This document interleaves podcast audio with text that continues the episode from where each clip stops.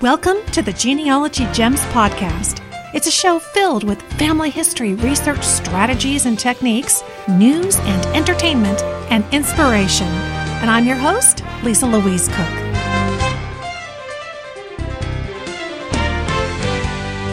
Hello, and welcome to Genealogy Gems podcast episode number 227. I am so glad you're here. I've been waiting for you.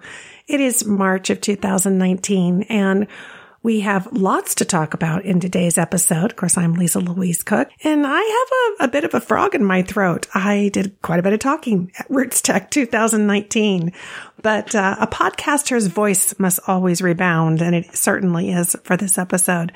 Uh, I want to talk to you a bit about what went on at RootsTech 2019. Even if you didn't go, there was a lot that happened there that you'll want to know about because it's things that you're going to be able to take advantage of and be able to tap into all year long for your genealogical research. So let's jump right into it. First off, I taught uh, a couple of different classes. I did two formal full length sessions for RootsTech, one on video magic, which should be coming soon to premium membership. And also I did my Google search methodology, which of course, you know, is a, a real staple uh, here at Genealogy Gems for how we do our searching online. Uh, I also taught a demo session in the wonderful demo theater that they have at RootsTech in the exhibit hall on Google Earth for genealogy. And don't worry if you didn't see that because I actually have the full length class on the website. The demo itself was about 15 minutes, but at genealogygems.com, you can go to the video section in the menu and you can click on Google Earth for genealogy. Watch that free full length class. It's a ton of fun. It's evolving and people there were very excited about it. So it's always fun to talk about Google Earth and using it for genealogical research and, and storytelling, really. And the other session I did was in the DNA basics area. Now, this was a brand new section of RootsTech this year. One of the things that they got a lot of feedback on last year, in addition to some of the, the flow problems that they had just moving people around, which this year they absolutely corrected. So it, it was just phenomenal. People were so happy, so pleased. The experience was just wonderful. And I really did not hear a single complaint, which was tremendous. I'm, you know, kudos to the organizational team. Uh, but the DNA Basics Center was added in response to many people who had been attending DNA sessions and just sort of felt left behind. Uh, either they didn't feel like they were grasping the concepts, or maybe it was a little bit over their head, or or maybe it was just moving very quickly. And it, it can be a little intimidating in class to raise your hand and kind of raise the white flag that says, I don't know if it's just me, but I don't get this, or I don't get whatever this particular item is you're talking about. Uh, it can be an intimidating situation, even amongst friends. So they created the DNA basics training area and it was a very large section within the exhibit hall. And I went there as many instructors did and taught about a 20 minute training session. Mine was just DNA basics in plain English. And it really was. It was just plain start from square one. Let's use plain language, talk about what your options are. Um, my focus is really on informed consent you know, understanding what you're getting into, learning what the elements are of it, the things to consider, the terms, the conditions, what it's being used for, how you're going to get the information, and then making a decision that's best for you, your family, and your family history. And I was really pleasantly surprised at the tremendous response. You know, when I started, there were maybe six people in the seats. And by the end, we had people filling in all around the DNA Basic Center. A lot of people were standing and I had many people come up to me afterward and say, Wow, thank you for talking about that. I feel like maybe I'm the only one who has concerns or doesn't fully understand, you know, the, the terms and conditions or which tests to take and or what the, the various companies have to offer and kind of how they compare apples to apples.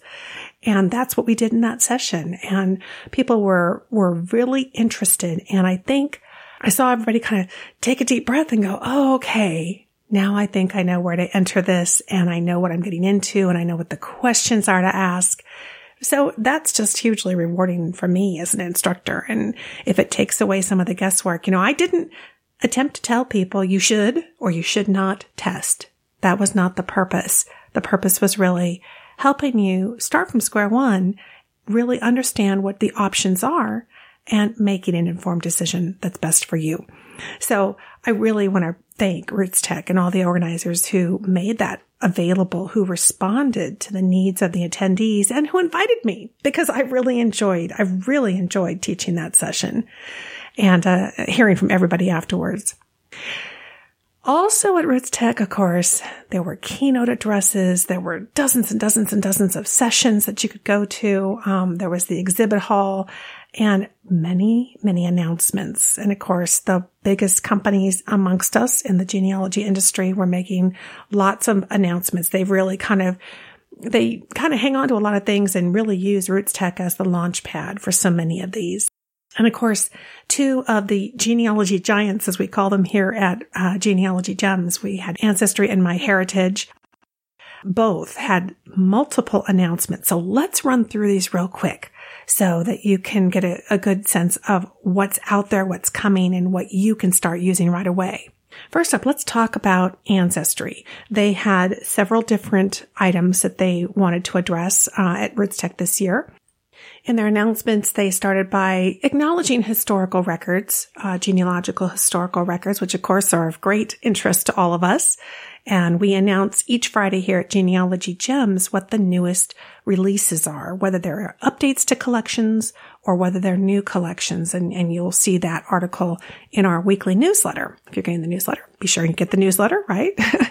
um, but they did kind of recap that most recently they have Ancestry has released 5 million Mexico Catholic records and 1 million new France census and birth, marriage and death records. And they also had several projects in the US as well. They also, at Roots Tech, released the U.S. World War II draft cards from seven different states um, that their scanning team has been working on at the National Archives in St. Louis and the fact that those are almost complete. And that means by early next year that the full set of World War II draft cards, all 33 million, will be exclusively available on Ancestry and their other website, Fold3. But one of the main announcements that they made was not really about new records themselves, but about how to work with records on the website. And they've announced the launch of MyTreeTags. And this new feature allows you to add tags to people in your family tree to indicate whether your research on them is confirmed or verified, or the tag could record personal details, something like um, never married. That could be a tag. You could also create your own custom tags to note that a person immigrated from Denmark or that they worked as a blacksmith. Um, you can even use filters as you search your tree to see everyone with the same tag. Uh, MyTreeTags is one way that they want to kind of help you save time and enrich your ancestor profile. Prior to RootsTech, they had a, a call for many of us in the genealogy industry, and we had a chance to see this. And um, we, you know, several of us, in fact, I was one of them, made some um, suggestions about how they could use tags. And I think we can take a kind of a clue from how Evernote uses their tagging system. You know, we don't have to think of a tag as just a description of that individual, but it could also be a tag used for what your um, next step is you know, what the process is in your research. So many times we have to stop right in the middle of something and it could be really helpful to tag somebody as here's the next step to take with that person.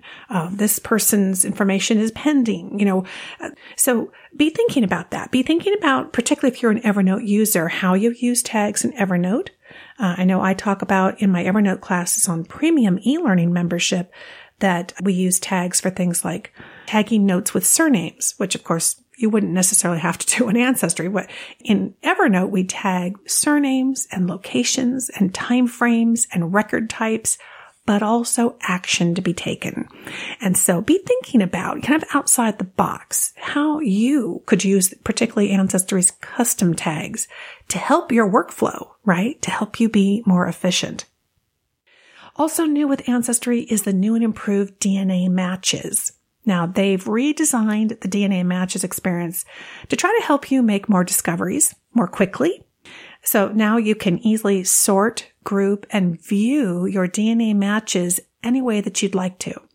New features include color coding and custom labeling, offering you more control over how you group and view your matches, quicker identification of your newest matches, and new ways to filter your matches. So that's the new and improved DNA matches at Ancestry. The other item that they announced was called ThruLines. And I think this is the one they were really excited about. Um, they say in their press release, they know that you've spent valuable time trying to determine how you are related to your DNA matches, and they want to help make this effort more efficient. So ThruLines shows you the common ancestors who likely connect you to your DNA matches. And of course, that's one of the things that you do, right? You look at your best match in your list. You start with them and you're trying to determine who's the shared ancestor. Where do we connect up in the tree? That way you might be able to share information, right? Share photographs, that kind of thing. Well, ThruLines is going to show you, at least attempt to show you the common ancestors that who likely connect to that DNA match. And its goal is to give you a simple and clear view on how you're related. So when you link your public or private searchable family tree to your ancestry DNA results, new chapters of your family story may be revealed. ThruLines will roll out gradually to all customers who qualify, and that was as of RootsTech in March of 2019. So for more information, I'll have a link in the show notes for you for this episode number 227. You can find the show notes. If you're listening in our app, just scroll down. You'll see the show notes all typed up for you there. If you are in a podcast app like Google Play or Apple Podcasts, uh, you'll see some show notes there as well. But the uh, full screen show notes, you can go to genealogygems.com, click on podcasts in the menu and click the link for episode 227. There you will find the show notes. So a big emphasis on DNA and helping you find uh, who your shared ancestors are with your best matches, help you get more new and improved DNA matches.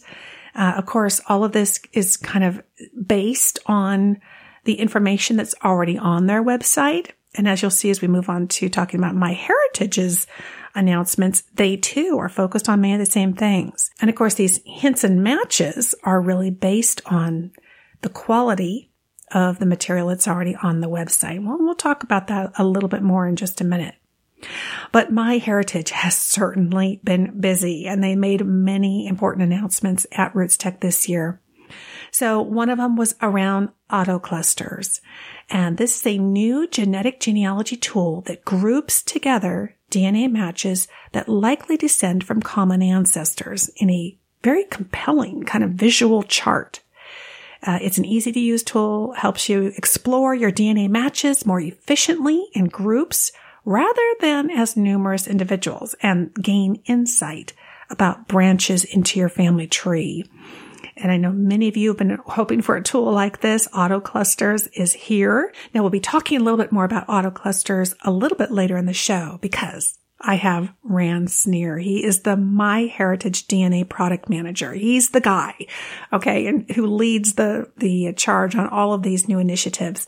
He's going to be here today on the show. We recorded an interview with him at our Genealogy Gems booth in the exhibit hall. That was our grand opening event on Wednesday evening, and we've got it all recorded here for you to hear more the details from the man himself. So we'll be talking about auto clusters.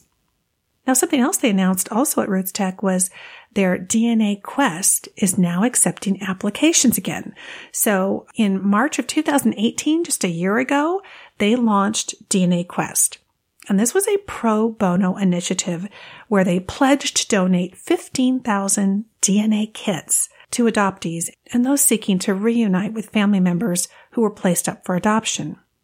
Within a few months, all the DNA kits that they had allocated for the initiative were sent out and the applicants um, shared with them many of their emotional stories of searching their hopes their family reunions they shared this with MyHeritage and um, you've probably seen some of these stories published out over this last year MyHeritage says our hearts rejoiced when some participants of dna quest were blessed with the fulfillment of their lifelong dream of reuniting with their family. And of course, we're talking their biological family, correct? Because of course, adoptive families are amazing, wonderful people who really help rescue kids. But I can appreciate that uh, there's so many adoptees who are curious, who want to know who the biological family members are. Well, MyHeritage says that uh, thanks to the free DNA tests that they gave them, many of them have been able to make those connections. So DNA Quest is the project and new successes, they say, are still occurring as the database grows, which of course is part of this initiative is growing the database so more people can make more matches. And they said following the success of the initiative, they have decided now to extend DNA Quest and donate 5,000 additional MyHeritage DNA kits for free to eligible participants. So to learn more about that, we also will have a link to their blog post with more information if you want to participate in that. MyHeritage also announced the completion of a five year project of digitizing every cemetery in Israel. So it's now the first country in the world to have almost all of its gravestones preserved and searchable online with images, locations, and fully transcribed records. And they've put all of this content online for free.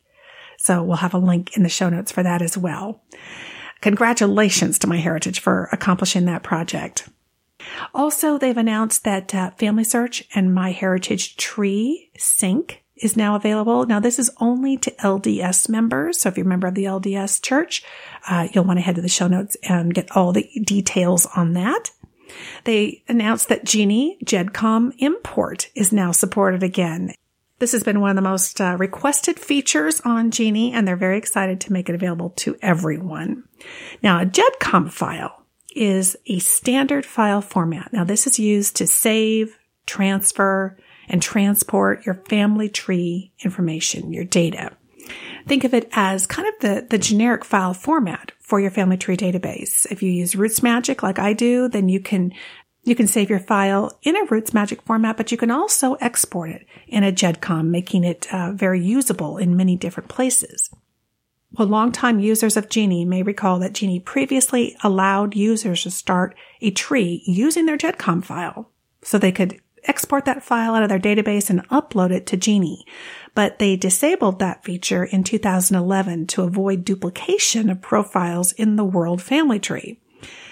Well, MyHeritage, of course, now, who owns Geni, says our new and improved importer has been rewritten to import a few generations at a time, continuing only on branches where there are no matches to existing profiles on Geni.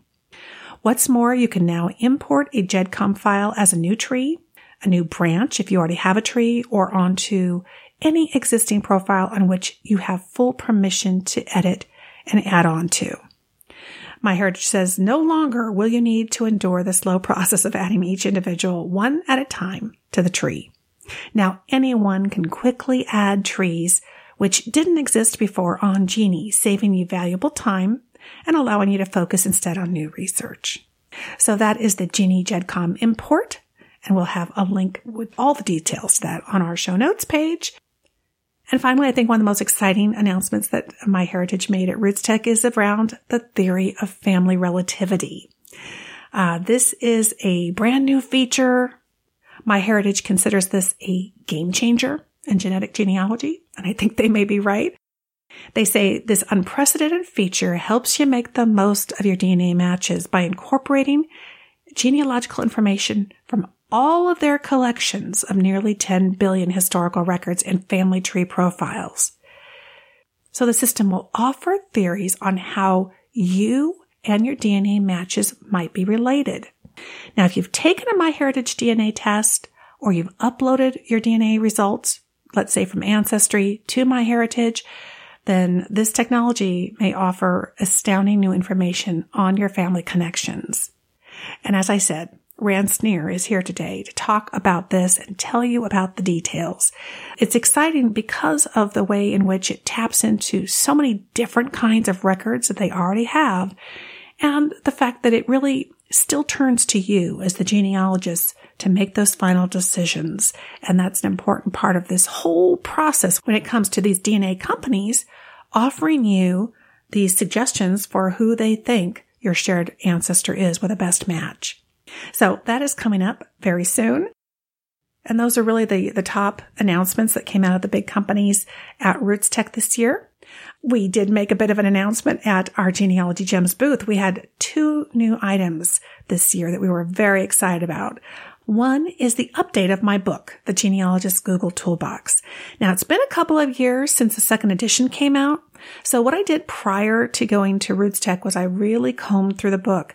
And what I discovered was not a lot had actually changed in terms of the tools that are discussed in the book or how I teach you to use them for family history. So content wise, we really didn't have big changes. But what I did notice was a link here, a link there, a screenshot, the instructions. Some things had changed and I don't want anybody struggling with things looking different when they get online to what they're seeing in the book. So what we did was we went comb through it and just got it all up to snuff, got it updated for 2019 so that you'll see accurate links to the videos that we mention, uh, the steps along the way, working on the various Google tool websites. Um, so this is not, I think if you have the original second edition, you probably don't need the updated version for 2019. But if you've been thinking about getting the book and, and felt like, well, maybe I ought to wait. This one is all up to date and ready to go. So I think you can very confidently say, great time to pick up a copy of it and uh, get to busy making sure that you're maximizing what you can do with all of the various Google tools that are out there uh, with tons of free content that can help you with your family history research. And the other thing that we did, we launched, it was really for fun, was our genealogy gem pin. Now, if you have been a long time listener, you probably want one of these because gosh, about 10 years ago, we came out with this pin. It was a rhinestone pin. It says genealogy gem because you're a gem for being a listener. And um, we carried it for about a year or so. And I've been wanting to get back into jewelry. And you've noticed that we have a brand new line of jewelry on the website. We launched about five new pieces in the jewelry line at RootsTech, but this was a special standalone item that we relaunched, and that is our Genealogy Gems pin. It's about two inches wide, so it's not huge. It's not going to be huge on your lapel, but it's in rhinestones. It says genealogy gem. It's the perfect thing to wear to your next genealogy conference, seminar, society meeting, or just anywhere where you'd like somebody to ask you about, hmm, you do genealogy? What's that about? I've thought about it, right? You get those questions.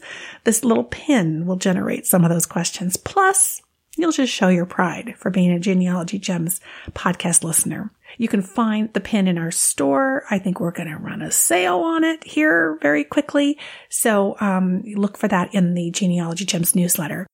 And I'll just tell you very quickly that some of the new jewelry pieces I have um, partnered and designed with my jewelry designer. Uh, I told her I wanted one that is a key. And at the top of the key is a little glass pendant in it. And inside it says, I unlock the past. I love that. and it's beautiful. It's a beautiful long chain key that says, I unlock the past. I have another one that we've done, which is the charm is the cover of a book, kind of a beautiful ornate book. There's a single page charm that says keeper of the family stories. And the third little charm is a calligraphy pen and the three hang together on a chain. Oh, it's so true. I love things that, that are beautiful, but also kind of tell our story as the family historian. And, and these are some of them. And we also have the uh, time for genealogy pendant, which is just a beautiful, small, simple, round glass pendant that says time for genealogy in a kind of a clock face. And some of these are also available in bracelet styles as well. So I love jewelry and I know many of you do too. And I just am so excited about getting to kind of express my creative side and design some of these pieces that will help share our passion for family history. All right. Well, we are going to deviate a little bit from our normal path here at Genealogy Gems, and we're going to skip the mailbox segment, even though I love hearing from all of you. We'll do that again next month. But this month I have an in-depth interview, as I told you, with MyHeritage DNA product manager, Ran Snir. I know you're going to want to hear this because we're going to really go a little more in depth into these brand new tools that may help you get more out of your DNA matches.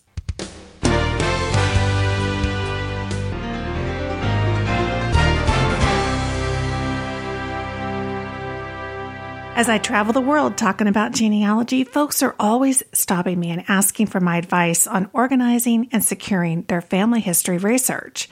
And my standard answer is plant your family tree in your own backyard and share branches online.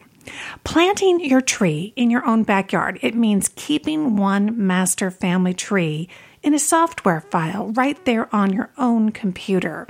That gives you ownership, control of privacy and security, and one central place to organize everything that you learn about your family. And of course, my software of choice and the one that I use is RootsMagic. I find that its tree building tools are second to none. And with RootsMagic Web Hints, you can see what record hints are available on FamilySearch, Find My Past, and MyHeritage. And now you have the ability to synchronize your RootsMagic database with your Ancestry tree and get those Ancestry.com web hints right there inside of RootsMagic. These are features that are really critical and they're exclusive to RootsMagic. So plant your tree today in RootsMagic and watch it grow. Get started at rootsmagic.com.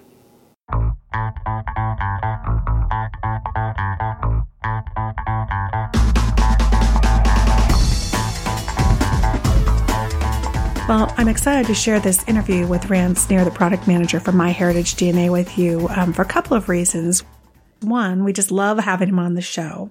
If you are a Genealogy Gems premium e-learning member, then you have uh, the entire full length one hour class that we did as a webinar with Ran, where he just goes step by step through the MyHeritage DNA and your matches, um, getting the most out of them really. We did that a couple of months ago. So when we looked at who we wanted to have for our grand opening on Wednesday night at, at RootsTech at the Genealogy Gems booth where we were conducting podcast interviews, Ran was really one of the first people that came to mind. Now, one of the issues was I knew they were going to be making some announcements at RootsTech and the theory of relativity was going to be one of them. And while I was familiar with it, I was not allowed to say anything because it had not been officially announced yet. Well, Daniel Horowitz, the folks at MyHeritage are awesome. And somehow they managed to get the announcement out just a little bit early. And that meant that Ran and I were free to talk about it on Wednesday evening. So the audience at our booth were really the, some of the first people to hear about it direct from MyHeritage. So I want to bring that interview to you. Now, this, the scenario here is that at our booth in the past, we have done little mini sessions, classes at the booth where you could sit down and, and spend 20 minutes with us. And you've seen many of those classes recorded and on our Genealogy Gems YouTube channel. This year, some of the time frames that people had at the exhibit hall were a little shorter. So lunchtime was a little bit shorter and there was 30 minutes between classes. So we decided to kind of mix it up and go back to our roots, which is this podcast. This is my, my baby and my passion. And I really wanted to feature it this year and I wanted to come away from RootsTech with some terrific audio for you here on the podcast. So we set up a whole new audio system and folks came and gathered around and stood and watched as we sat under the lights and conducted some really fascinating interviews with some of the top folks in genealogy. This is one of those interviews and it was the one that we did on the grand opening night. And so without further ado, let's talk to Ran Snir, the product manager from MyHeritage DNA. Ran, have you done a podcast before? Yes, I've done one right here on Genealogy Gem about I don't know. Ah, it wasn't a podcast. I was doing a webinar. A webinar. Right. Yes. Yes. That's not really considered one, right? That's not no, that's not a podcast. Right. Although sometimes people call them a podcast, and you can do a video podcast, but this is all going to be strictly audio. The webinar was all about getting the most out of MyHeritage DNA, and um, a lot has been changing. I am so excited because in this episode, you are going to be able to talk about something that's brand new that we weren't sure was going to get launched, but it did, and it's the theory of relativity. I- I'm surprised. You look like you're pretty awake considering you've been the guy in charge of this thing. Well, we've been working on it for, if we're starting from the beginning, I think we can say pretty much a year that Wow. it has been in the works uh, from the concept and idea. And we tried so many different things, and there was so much work around the algorithms and coming up with this unique technique that really and technology that allows us to uh, go through, build that big tree concept that we always dreamed of, and be able to go through all of those, connect all the individuals together uh, so that eventually we'll be able to come up with a theory of family relativity. So it's been a year, an exciting, a very emotional one. a lot of changes, a lot of uh, we tried different things, and we've launched it this morning. And I'm like reading online and just going here in the corridors, people stopping me, telling me how great it is and how much they love it. So it was I- all worth it. Absolutely. And you flew all the way out here from Israel, did you not? That is correct. But you did a couple of days ago, so you have no excuses. You're I wide awake. No excuse. Wide awake. I, for some reason, the jet lag is refusing to um, to move away. But we'll give it another day or so, and I'll be back on my Well, feet. I'm thrilled that they brought you all the way out here because this is a really big deal. So let's start from the top. And this is the Genealogy Gems podcast. And today I am so happy that Ran Snir is here. He is the product manager responsible for MyHeritage DNA products. And you lead a really talented team, uh, Ran, of developers and engineers and designers who create and optimize DNA. And it's really the DNA user's entire journey through the whole process of using it. Ran led the development of the chromosome browser, which everybody was excited about for shared DNA segments, feature at MyHeritage DNA from concept to product and launch. And today we Yes. get to talk about some exciting launches. And uh, the first one, look at this, Ran. I get to have a picture behind us You got a of the theory of family relativity. Tell us about this. You know, I remember somebody saying to me a year or so ago, I've done the DNA testing, but I don't know that I'm going to figure out all this analysis stuff. That's not, I'm no scientist. I said, you know, don't worry because I know the people behind the testing have the technology. It's there. It just has to get harnessed. And that's exactly what you did, isn't it? I think in a way that is correct. I mean, since we've launched, all we want to do is provide our users with the most valuable tools for them to do their genealogy work the proper way and provide them with as many hints, details, information, uh, those kind of pieces of information that can help them when they're working with their DNA results. That's all there is to it. And over the past 20 something years, we've released so many features that we're always looking at. Um, there was always the connection between your family tree and the family tree of your DNA match. Yes. That was most of the information that we had to rely on, either the surnames that you share or the places that you uh, both have, the ancestral places that you have. And then a couple of uh, a months ago or a year ago, we sat together and we say, we said, okay, how can we challenge this? How can we take this to the next level and really present or provide our users with something that's unique and valuable that's taking this to the next level. And we said we've got so many data points at MyHeritage, so many, more than 9.5 billion records, more than 3.3 billion profiles of users in millions and tens of millions of family trees. What if we take all of them and try to build a big tree out of that, connect everything together so that even if the common ancestor, which is eventually what the person wants, when someone takes a DNA test, he's looking at his DNA matches, he's trying to figure out, all right, so how am I related to this person? Who is that common ancestor? exactly. And the, one of the problems is that neither you know or the other side knows. We see that all the time, and especially with this release, because you got to a certain, I don't know, to a certain level of generation, and so did the other side. But what's amazing here is that because we're taking so many data points, each user contributes in a way to your journey. So we're all helping one another learn more about ourselves, which is really great if you come to think about it. And this is what I think we achieved here. So in many cases, you go through trees you haven't even thought about, or records, or census records, for example, and you'll be able to find the common ancestor in a place that you even even, even thought of looking at. Uh, it's amazing. I mean, I think about how many people have struggled to find wh- wh- who's my best match and then where is the shared ancestor. And of course, I'm thinking they had the trees right there. You guys already had the data. You had the trees, you had the, uh, the records. Now, I got a, a really wonderful opportunity to see it very quickly with Daniel Horowitz. Uh, he walked me through the theory of rel- family relativity. and showed it to me on the website. Tell the listener what can they expect to see, and first question: Will everybody see this right out of the gate? So there are a couple of things that need to happen for someone to have a theory, to someone to start getting theories. Unfortunately, it's not guaranteed. Obviously, those who haven't built any tree at all, uh, that will be a little bit more problematic because we don't have any individual to start with. You have to have data to begin with. you have to have yes. something. In, uh, like the main problem that we had up till today is that you had to have a very rich family tree with a lot of surnames and places, so that we can provide you with as, the best comparison that we could. Now, even if you gave give us two or three of, and it's you and the other side. That's the way it works, right? So if you if a user has only like three individuals, himself and two parents, but the information is good enough for us to be able to find a smart match or a record match uh, based on the information provided. From there, we're like on a different river, right? So even if we start like in uh, one that's small and you know everything's calm, we make that jump to that next tree, and that can be like a whole different journey. So, did I hear in that answer that even if the match doesn't have a very far back tree, will MyHeritage take the leap to then also try to look for records that seem to be in common with what little they have? To say we think if you went further back? Yes, so that's exactly what we do. Wow. How are we doing that? So this is kind of kind of cool. So let's assume for a second that I'm a new user. I took a DNA test and I haven't. I started building my tree. I added my mom and my dad, and I got tired. I, I simply dropped off.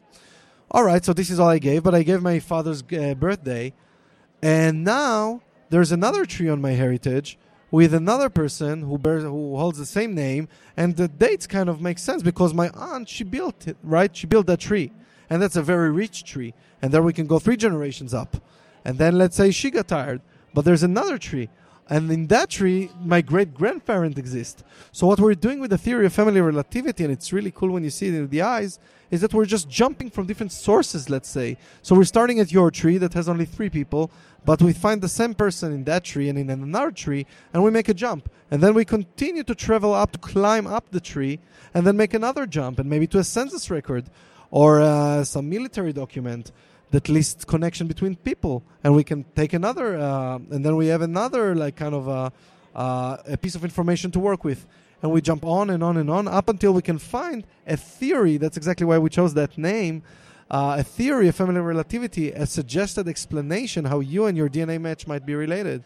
Now, it, it's worth mentioning a lot of the data that we rely on that we provide our users with this is based on user field data. These are real people coming and filling in the information. So you can expect there'll be some mistakes. So we set a couple of thresholds to make sure that we provide information that is accurate enough in our eyes, but we're leaving it up to the user to really go over that and decide for themselves. Is this a quality one? Is this a, uh, like a good one or a bad one? And there are so many pieces of information within the feature in the screens so that you can see a lot of uh, uh, genealogical information bytes and decide for yourself whether the smart match makes sense, the record match makes sense. And really, the genealogist is still front and center in all of this because it's you're still looking to the genealogist to make the confirmation, right? Absolutely. Yeah. Absolutely. I think that all of the tools that we provide, I think it takes the fun away. Yeah. Just telling you right away, okay, this is it. Some of the fun is doing the genealogy work, you know, and I think that's Right? what most of our users love. They love doing that. It makes life much easier if you just like, this is it. So obviously, if we can tell that, and we're saying here is the ancestor, right, and we're providing all of the possible information that we can, but we will never. I don't think that we will ever be in a certainty level at which we can say, "We're uh, this is it." Like the Holy Grail, we're putting our uh, bets on it. This is what we found. This is the information that we have.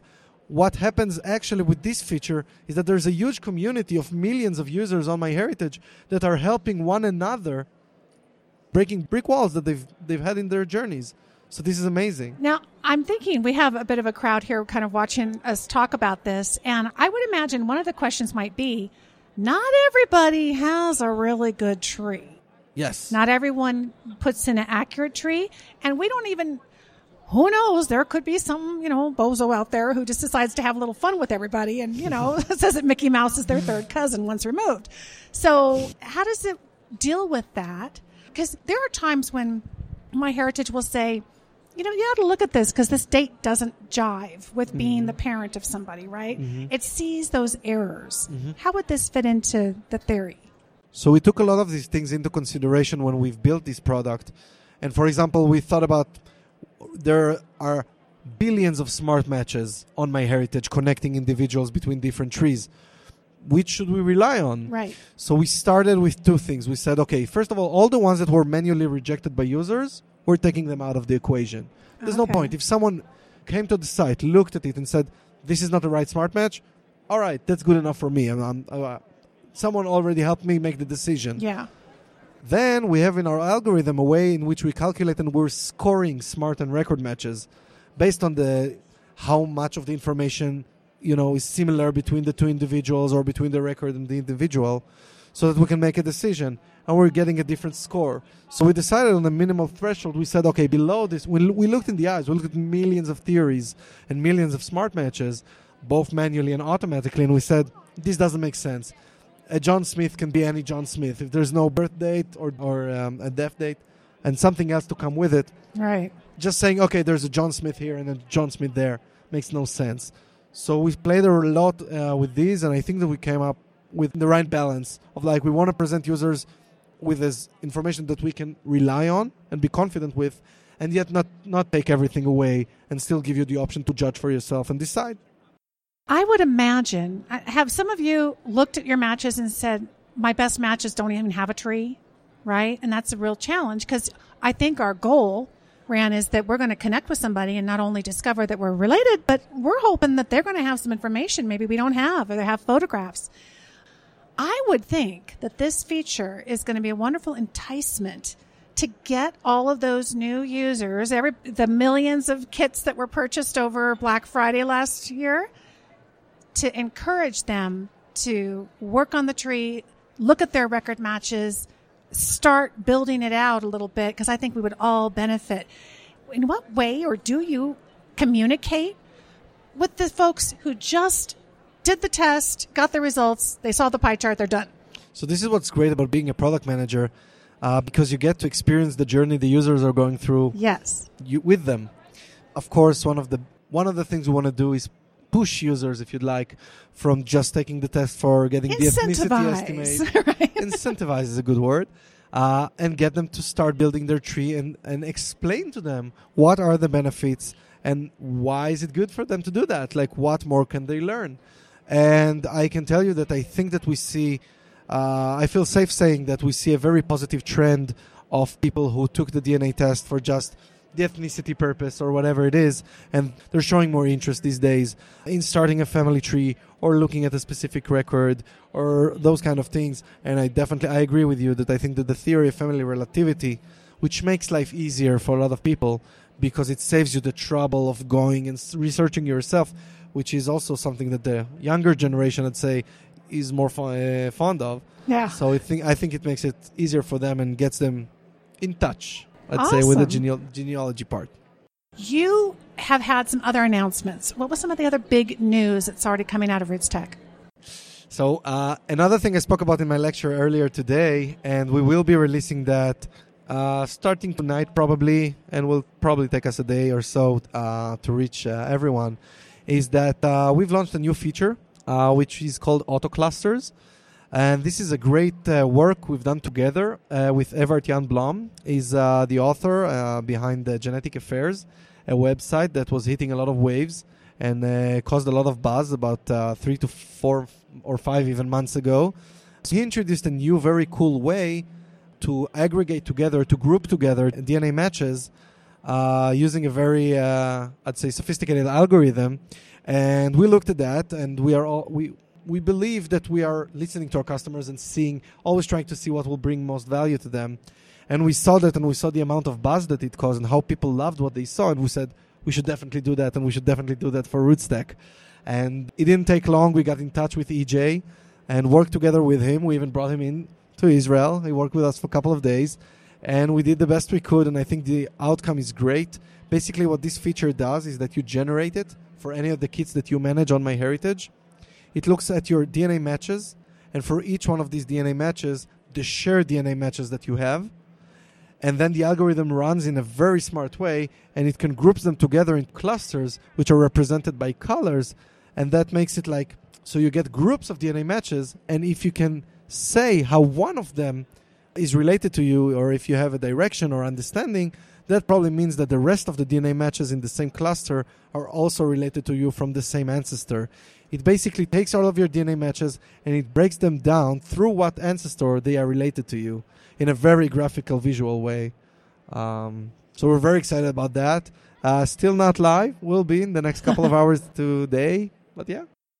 I think, you know, there's so many DNA classes at RootsTech this year, and everybody, uh, a gentleman, one of the first people who walked up to me uh, when we first got here, and he said, I've tested with several companies and I still don't know what I'm looking at, and I don't think, I, you know, I haven't really found anybody and um, it, I just get the feeling that you're you're finally getting that chance to take a breather and use the technology because you guys really are a tech company. I mean, one thing MyHeritage does is the engine behind all this data, and you're really helping automate it. Do you anticipate that this is going to make it easier for the layperson, the person who doesn't want to become the genetic genealogist, who just wants to better understand what they're looking at? Is it going to bring more people into it because you're really making it accessible. I yeah, I hope so for sure, yeah. and I think so. There are various levels of expertise, I'd say, or different types of users. As we mentioned before, some are buying the kit as a Christmas gift. Uh, they're interested in the ethnicity, and that's pretty much their interaction with the product. And there are some who are doing hardcore genealogy work, which is great. Uh, and both use users, these guys, right? and we we love all we, we love everyone. We love everyone who's using our product, and we're trying to explain. And it's fine. Every user has different taste and different uh, things that he's interested in, and we cannot ignore that uh, as a product manager. That's my personal belief.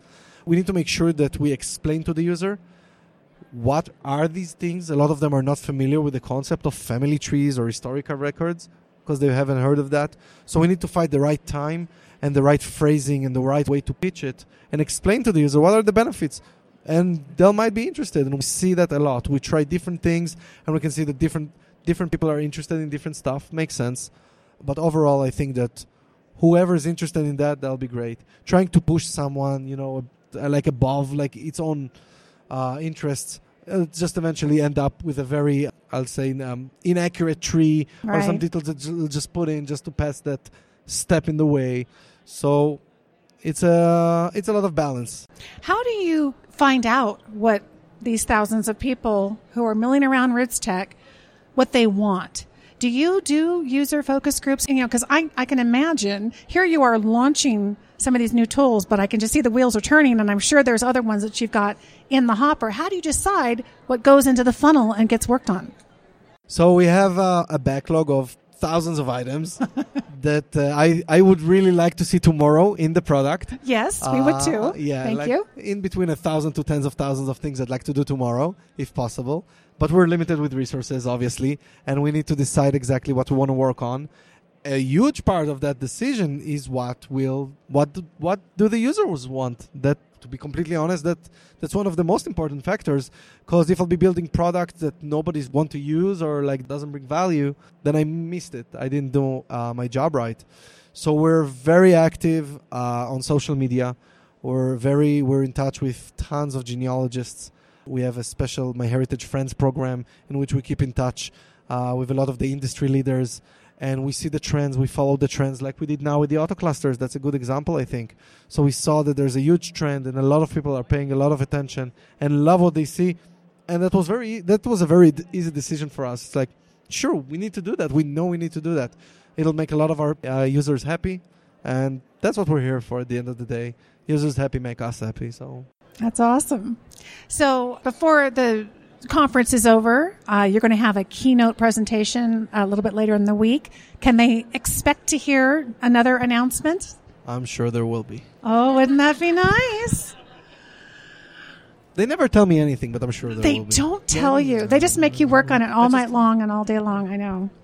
Any questions for Ran? This is yes. Okay, so if somebody has not yet done the MyHeritage DNA, but they've done others, and they want to port them across the raw data. Will these updates work with the raw data that we're porting across, or do we have to do a MyHeritage DNA in order to take advantage of these? So uh, all of the features are available. We're not uh, differentiating between which user gets to use which feature. There are differences in the pricing. Some of the features are uh, require a subscription or a one-time payment, and there's there are some differences.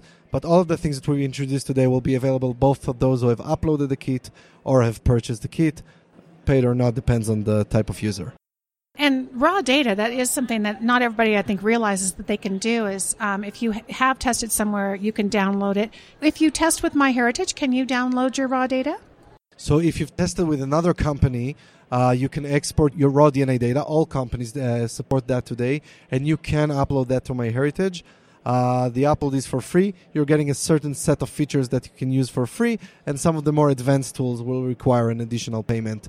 But we support today all of the various companies that are presenting right here. So if you've taken a DNA test with them, feel free uh, to upload to us. Excellent. Did You have a question? Did you have a question?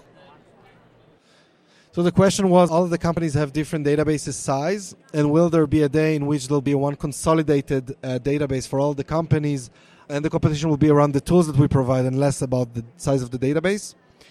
To be honest, I think the perfect answer would be to I think that this is what GEDmatch wanted when Yeah. they started, providing everyone the option to upload to one centralized location. At MyHeritage, we're doing the same thing. So everyone can upload to MyHeritage. I find it really hard to believe that uh, the five companies, the five big companies, will get together. Uh, as, as much as this, this sounds fun, uh, wishful thinking, right? Perfectly get. But not all of them allow upload. That is correct. And so it's a real benefit, I think, that you can upload your raw data into MyHeritage. Start, but got to build your tree too, right? One of the greatest thing is that exactly what you said because we we allow the option to upload from other vendors. Actually, this is how we started before we even started selling our own kit. And the most amazing stories are the ones who have taken a test with one company or the other, uploaded to MyHeritage, and found a distant relative that they didn't even think of looking. They couldn't find him in any other database. So these are the, for me these are like I love those stories. I think one of my, my favorite things about MyHeritage that I will always warm my heart is that it was the first time I ever made contact with a live living relative in Germany. Wow. You know, and I've had my database going way back. Uh, I certainly have met relatives here in the U.S., but to finally get a German individual, you know, and he was as thrilled as, as I was, you know, that, that it was an American because my great grandmother had immigrated from Germany in 1910. And it just wasn't that long ago, but that was the first time That's amazing. that somebody like that, and it's because of that international base that you have. I spoke about uh, last RootsTech. Uh, I think one of the bigger advantages of MyHeritage, when we started, we decided to translate our platform into 42 different languages. So you'd be surprised of how much people are reluctant to use applications out of the US who are not translated to English. It's just a bigger struggle for them, especially when it comes to, to terms like segments and centimorgans, and, right? So Some of us are still struggling with Uh, yeah. segments and centimorgans and exactly. SNPs. So think of someone whose English is not his native tongue or is not fluent with English. For them, it's much more difficult, right? So I think that one of the the things that work best for us is the fact that we have translated. So our site is fully translated into German or Dutch or Norwegian or Danish. And that's the reason why we get so many people from these countries who are buying our kit, and we see our database grows in in these compa- in these countries in Europe. And I said it last year. I fully believe that it's very exciting to get a DNA match in the US.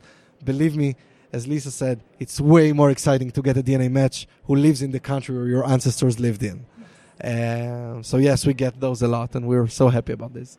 I'm feeling pretty impressed that you're as smart as you are about DNA and you're talking about it in a language that's not your native language. That's that's getting a little uppity, don't you think? Ah, yes. you know, I tend to because I'm still working on English and talking about this and I don't know. I'm impressed. These people are still and have not ran away because of my Hebrew accent. This is No. like, uh, They're they're all like, he's still awake. He's Look still- at that. right. He was how it's long like was the 4 plane ride? It's 4 a.m. my time. yeah, what, how long is the flight from Israel? It really depends on where you go through. If you go through New York, it's 12 hours, and then, I don't know, four more hours here. San Francisco is 16 hours, and then three more hours.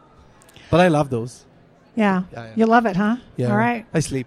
Well, you guys, this is your chance. So we have just another couple minutes, and Ran is the product developer. He is the product manager of MyHeritage DNA. Anybody else got a question for him on any of the new things that you've been hearing? Or yes, rumor that MyHeritage bought genetic affairs. You heard the rumor that my Genetic- heritage bought Genetic Affairs. So Oh. EJ, where did you go? He was right here. Uh, no, we haven't bought them. We haven't bought Genetic Affairs. I did mention that for the autoclusters feature that we just released, we work together with EJ Evert Jan Blom, who is the author behind Genetic Affairs. He's the owner of Genetic Affairs, and we've collaborated with him. MyHeritage. So we, we we've known each other very well for the past couple of months working on that. Uh, but no, we haven't acquired him. And yes. You know, Ran, she's asking the question about the postage stamps. And when I was in Oslo, and as you were in Oslo, Norway in November at the first MyHeritage Live conference, Gilad, your CEO, was talking about that. So address that because it's a fascinating subject. So, Yes. for those who don't know, this is a, a new technology emerging that will allow us uh, to take uh, stamps and envelopes and using the DNA of the person who uh, used those envelopes and stamps, we'll be able to recreate it and have a virtual. It's a, it's a virtual kit or a DNA kit online that you can use for DNA matching or ethnicity estimate. And we're working on that, uh, as Gilad mentioned in November. There's a lot of obstacles. This is very new, and it'll it's taking more time than we initially hoped it would. But we're very much we're super excited about that, and um, Well, he has a we'll lot of something to motivation about, because we will. he has letters and important documents and things. He's dying to get the DNA off the stamps. And I know people ask oftentimes, you know, can I give hair? Can I send in my grandma's comb? You know, it, I, I suppose there are probably testing companies out there that do that, but I bet it's very expensive. Yes, so I think there are two things. One, have a working technology that's that does that in a sufficient quality to be used for Yes. genealogy. That's also important. If you'll take, for example, DNA from a stamp and you end up with 1,000 SNPs that you were able to read from that, that's not really valuable for doing genealogy work. Maybe for something else. Uh, so one is make progress with that. Make uh, and the second one is make it so that it's the price is appealing for the end user. Because if it's going to be in the thousands of dollars, uh, very few going to use it. Yeah. So, but DNA started very expensive. It and did. Remember like the day. The number one uh, Christmas gift or uh, Black Friday gift. So And the price came down. We, we loved it. down. Making it more and more accessible. You are making DNA results and understanding your matches more and more accessible. thank you. We've been talking about the, the theory of relativity, which I think is, is very exciting. And we're going to keep our eyes on you and what you're doing. But thank you so much for joining us here on the podcast. My It's pleasure. just such a pleasure to meet with you again. Thank you, Lisa. Thank you. Thank you, everybody.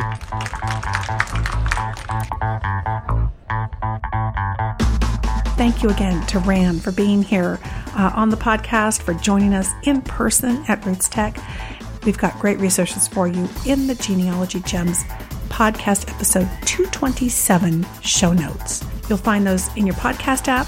We always have a link to a downloadable version in the Genealogy Gems podcast app. If you're not using it, uh, I highly recommend that's the way to listen to the show.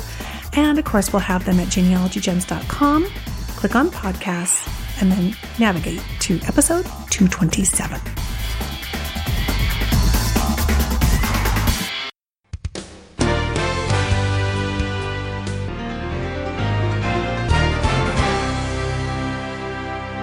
Sponsor for this episode is MyHeritage. They have over 70 million members worldwide. Now, if you're serious about making connections in the country where your ancestors once lived, hands down, MyHeritage is the place that you want to be. I uploaded my family tree hoping for a breakthrough in my German family line, and that breakthrough happened really quickly. I received a message from a distant cousin in Germany, and that was my first international cousin contact. And MyHeritage has a unique and powerful search system. It's called Record Matches. Now, this constantly calls over 8 billion historical records for your family. It's also the only family history interface out there using semantic analysis to search newspaper articles, books, and other free text documents. So find out what MyHeritage can do to help you grow your family tree. Visit myheritage.com. It's free to get started, so there's really no reason to wait, and there are billions of reasons to try it out. Visit myheritage.com.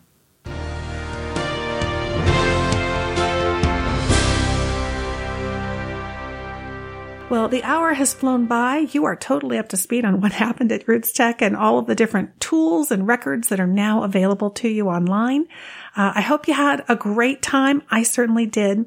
I'm always grateful that you joined me here at the Genealogy Gems podcast. Thank you so much for listening, friend.